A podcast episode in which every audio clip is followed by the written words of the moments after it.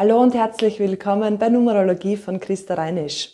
Wir machen heute ganz klassische Karma-Berechnung. Diese Karma-Berechnung ist eine von sechs Hauptzahlen in deiner persönlichen Numerologie. Im Allgemeinen wird Karma aus meiner Sicht gerne überinterpretiert. Ich möchte heute einfach die Luft rausnehmen und es erklären, wie die Hinduisten dazu sagen. Sie sagen, Karma ist einfach eine Gewohnheit. Dir ist nicht bewusst, dass du üblicherweise so reagierst. Wird dir dieses Karma aber bewusst, kannst du ein Talent daraus machen, indem du es ja ausgleichst. Und deshalb ist Karma auch eine Gabe. Wenn die Buchstaben C, L und U in deinem vollständigen, ersten, ursprünglichen Namen aus der Geburtsurkunde fehlen, dann hast du das Karma 3.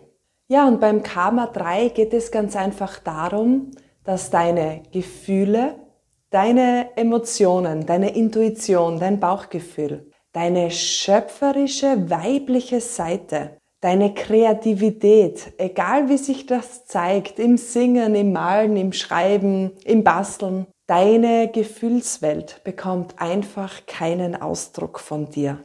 Das wird zusammengezogen, egal ob es um Gefühle geht oder um deine Kreativität. Was bei diesem Dreier-Karma vor allem gelebt wird, ist die Verdrängung. Du hast einen sehr guten Selbstausdruck, so wie du dich ausdrückst, wie du dich zeigst. Du hast auch einen sehr guten Kunstsinn. Eben egal, wie sich der äußert oder was dir eben Spaß macht. Lass deine Hemmungen hinter dir und zeig dich einfach. Zeig dich ehrlich, drück dich ehrlich aus und gehe auf die Bühne des Lebens und zwar wahrhaftig. Die Lösung dabei ist, dass du vielleicht auch sehr hart daran arbeiten musst, deine Wünsche zu erfüllen. Hinschauen und besser stellen, das ist die Lösung bei diesem Karma. Wenn du über dein gesamtes Karma mehr wissen möchtest, dann empfehle ich dir den Karma Quickie, den ich um 30 Euro anbiete. Dabei kommst, bekommst du von mir eine Audiodatei, wo es um dein Karma, um dein Nebenkarma und auch um die Lösung, also um die karmische Akkumulation geht. Karma wird ja auch oft gerne mit Vorleben in Verbindung gebracht. Es ist im Grunde egal, wann du das Karma-Hamsterrad verlässt. Idealerweise natürlich im jetzigen Leben.